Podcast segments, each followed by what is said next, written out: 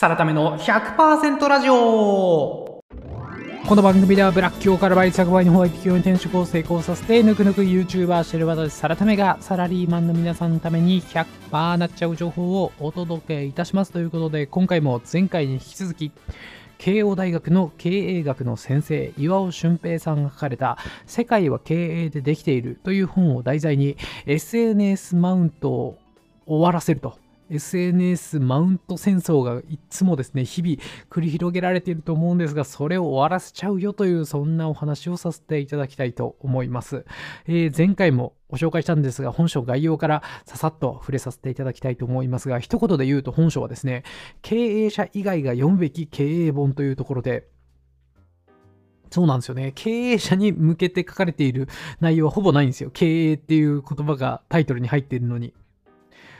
でその経営という概念についてすごく、うん、知見のある岩尾先生がですねその知見を、えー、恋愛とか仕事とか家庭とか勉強に生かすとどうできるかみたいなことが書かれている一冊でございます。で、今回はですね、まあいろいろ面白い話が書かれてるんですけども、ここが面白いなと、まあ共栄心みたいなテーマなんですけど、SNS マウント戦争を終わらせることにも、この経営の発想っていうのは使えるよという面白い話させていただきたいと思います。まず SNS 見るともうマウントだらけじゃないですか。まあ SNS ってそのマウントをし合う環境みたいなところもあると思うんでしょうがないと思うんですけど、うん、例えば男性だったら年商マウントみたいな。感じですよね。年商いくらとか、年商数億円みたいな、月賞いくらみたいな ことを言ってたりとか、あと寝てないマウント。これどっちかというとビジネスパーソンの方でありますよね。寝てない系、あと海外とか自由に飛び回ってる系マウントとか、あと難しい本を読んでますよマウントみたいな 人もいますよね。あと女性で言うと、まあ、スタイルとかですよね。どっちかっていうとこう容姿に触れるものが多いですよね。うーん、あとは何だろうな。まあ、容姿で言うと年齢の割に肌綺麗ですよね。みたいな。無加工ですよ。みたいな。話とか。あとコミュニティですよね。旦那さん金持ちアピールとか。所属コミュニティがいけてるみたいな。もうめっちゃ美人だけのコミュニティでこう記念写真パシャみたいなやつとか、もう一日ずっとそういうのが流れまくってるじゃないですか。で、まあ、マウントの特徴って、それを、なんだろう、ドーンとドストレートに自慢するんじゃなく、匂わせの感じがありますよね。例えば難しい本読んでますマウントみたいな時も、なんかカフェで、んなんだろう、うんちょっと軽くコーヒー飲んでますとか言いながらその写真の片隅にめっちゃ難しそうな分厚い本を並べとくとか。あとそうですね。女性だったら無加工であげられちゃったみたいな感じで友達のツイートを引用リツイートしてそれで年齢の割に私肌綺麗でしょみたいな。美魔女的アカウントがうんマウントを取るみたいなのありますよね。まあとにかくストレートじゃなくちょっと匂わせ系でやるっていうそうですね、手法が代表的ですけども、もうそれに対して、いやいや、だって、俺だってもっといけるぜとか、私だってもっと綺麗よみたいな感じで、それにどんどん応酬するようにですね、マウント戦争が終わらないという話なんですが、まあ良くないですよね、結論。結論とても良くないなと。人生の無駄だなというわけなんですよ。しかも終わりがないですからね。うん、この世界って昔みたいにその身分制度みたいなものがはっきりしてないんで、誰が上かっていうのが不透明なんで、特にこの気持ちを誘発されるわけですよね。本当にレベル1、レベル2、レベル3みたいなの分かれてるんだったら、多分みんなマウントも何もないと思うんですよ。もう、周知の事実で私レベルの10ですけど、みたいな感じ。なんですけど、今ってもうダイバーシティとか言われて、そういう、なんだろう、身分とかっていうものをこう階層分けするの良くないっていう社会になってるからこそみんな匂わせで自分の階層をアピールするみたいなこの終わらない戦争が繰り広げられていて。しかもそうやって繰り広げれば繰り広げるほどですねそういうアピールをすればするほどそういうアピールする人をさらに引き寄せてで引き寄せた先に絶対上には上がいるんですよね。その燃焼マウントをしようがですねうん、例えばめちゃくちゃサラリーマンとして稼いでる人がめちゃくちゃこうアピールしようが、やっぱそれよりもスモールビジネスでめっちゃ稼いでる人の方が稼いでますし、やっぱサラリーマンで行くって言っても年商1500万いったら相当すごいですから、年商というか年収か。だけどスモールビジネスだったらもう2000万3000万もいますしと思えばスモールビジネスよりその上場企業の創業者とかもっとすごいですしで上場企業の創業者の人もそういう人で結構その由緒正しきもう伝統的大企業のご子息みたいな人にこうコンプレコンプレックスを持ってたりするみたいなこともあるみたいなんでもうとにかくどんなすごい人でも上には上がいると。いうところだし結局まあこれが結論なんですけどマウントすることによって尊敬される人はこの地球上におそらくいないというところがあるんでマジで無駄なんですよね。じゃあこれをどう終わらせようかと。もう我々のこれ聞いてくださった人たちの周りだけ私の周辺だけでこのマウント戦争を終わらせたいなと思うんですけどそのポイントになるのが経営の考え方なんですよね。で前回もお伝えしましたがこれが本書のサビです。経営っていうのは新しく生み出すことなんですよ。誰かの誰かのじゃない。え誰かと奪い合うことではないと。誰かと奪い合うことではなく新しく生み出すこと。これが経営者の発想なんだと。まあ、人生を経営する上でもいいんですよ。とにかく経営っていうのは工夫して何かを生み出すことなんだというこの前提があるわけですね。じゃあこのプライドとかうーなんだろう見栄みたいなものを奪い合うところから新しく生み出すにはどうすればいいかという話になるわけなんですけどめちゃくちゃシンプルです。めちゃくちゃシンプルな回答で目の前の人を尊敬するっていうそれだけでいいわけですよ。つまり新しく生み出すっていうのはそのリスペクト尊敬の念を新しく自分の中から生み出せばいいわけなんですよね。全然リスあのクリエイティブな話でもなくみんなですねどこかにある尊敬の念をみんなで俺が尊敬されたい俺が尊敬されたいっていうもう尊敬されたいレースが繰り広げられてるんですけどそうじゃなくて尊敬っていうのは自分の心から生み出せるもんなんでバンバン生み出して人に与えてあげるっていうゲームを始めればいいんですよね。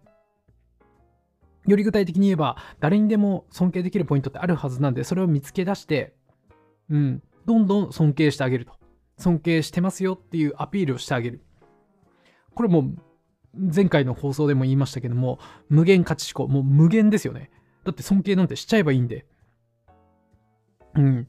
なのでもう目の前の人にリスペクトを与え続ける。そうすることによって、奪い合いゲームから、このマウント戦争から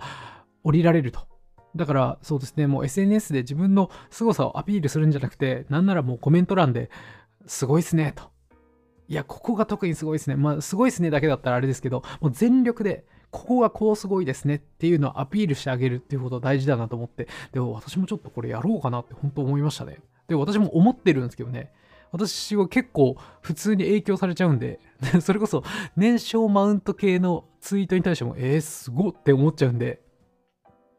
なんかもっと私が思ってるえー、この人すごいなこんなすごいことやってるんだっていう感情をテキストにしてツイートとかで出していこうかなと思いました。もう自分のことを語るよりみんな褒めていこうかなと思いました。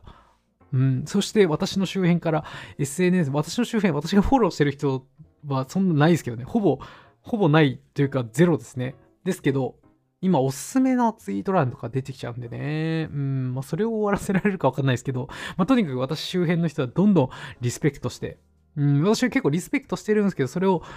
表現できてなかったと思うんで、それ SNS 上もそうですし、日頃オフラインで会う人、そして家族に対してもそうですけど、どんどんリスペリスペクトを表現していこうというふうに思います。それで面白い話が書いてあって、動物学的にもこれ正しいというか、そうなんだというお話があって、これ、なんかマウンティングゴリラだみたいな、ゴリラといえばマウンティング、マウントだみたいなイメージあると思うんですけど、これ本当かな？本当かな？だけど、マウントといえばゴリラっていう私もイメージあるんで、本当かわかんないですけど、本書曰くですね、ゴリラって実はマウントしないらしいんですよ。なんなら猿の方がめっちゃするみたいな話が書かれていて、これなんでかっていうと、猿はお肉を食べられるらしいんですね。私あんまこの動物のこと詳しくないんでわかんないですけど。で、お肉を食べられると、お肉ってすごく貴重なもんなんで、それを奪い合うと。それで奪い合う生き物って、うん、限りある資源を奪い合うからこそ、その奪い合う時に、うん、なんかもう、めちゃくちゃ、なんだろう、うん、フィジカルに、殴り合ったりするのめんどくさいんで、マウントして上下関係を明確にする。なので、猿はめちゃくちゃ上下関係を明確にするためにマウントするらしいんですよ。ただ一方で、ゴリラっていうのは、草食らしいんですよね。ゴリラってそっか、お肉食わないんだと思ったんですけど、あんなムッキムキなのに。で、草っていうのは、その草食動物が食べる草っていうのはめちゃくちゃ生えていて、奪い合いはないらしいんですよ。もう無限に草生えてるから、みんなご自由にどうぞみたいな。ドリンクバー状態、食べ放題状態。なので、そうすると、なんか誰が上で、誰が草を食べるみたいなことを象徴する必要がないんで、マウンティングコードを取らない。なんなら分け与える。みたいな特徴があるらしいんですよね。なので、ここから言えることは、とにかく奪い合えば奪い合うほど、奪い合おうと思えば思うほどマウンティングは続いていくんで、与え合えば、与え合えばいいんだと。そうすると SNS 戦争、SNS マウント戦争終わるんだというお話で、その我々ができる第一歩目っていうのは、目の前の人をリスペクトしてあげると。自分が尊敬されようじゃなく、相手にリスペクトを渡す。新しいリスペクトを自分の中から生み出す。で、これも、クリエイティブいらないって言いましたけど、本気のリスペクト、あなたのこういうところ素晴らしいですねっていうポイントを見つけてあげるっていうのは結構クリエイティブな作業だったりすると思うんで、でこれ素晴らしい仕事だと思うんで、私もやっていきたいなと思いますし、皆さんもぜひやっていきましょうという、そんなお話でございました。で、これも面白かったですね。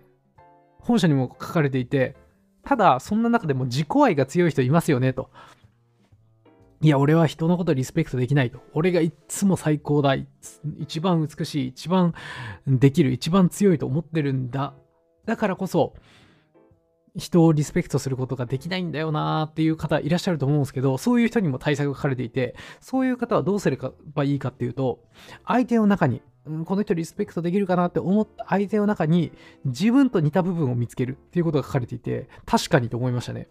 つまり自分が最強、自分が素晴らしいって思ってるってことは自分のことを褒めたいわけじゃないですか。なので自分と相手の共通点があったとしたら、こんなに素晴らしい自分と共通してるっていうことは素晴らしいなっていうことで、自分との共通点を見つけて褒めてあげると。だから自己愛が強すぎて、どうしてもリスペクトできない、相手のことを褒めるのが苦手だっていう人は、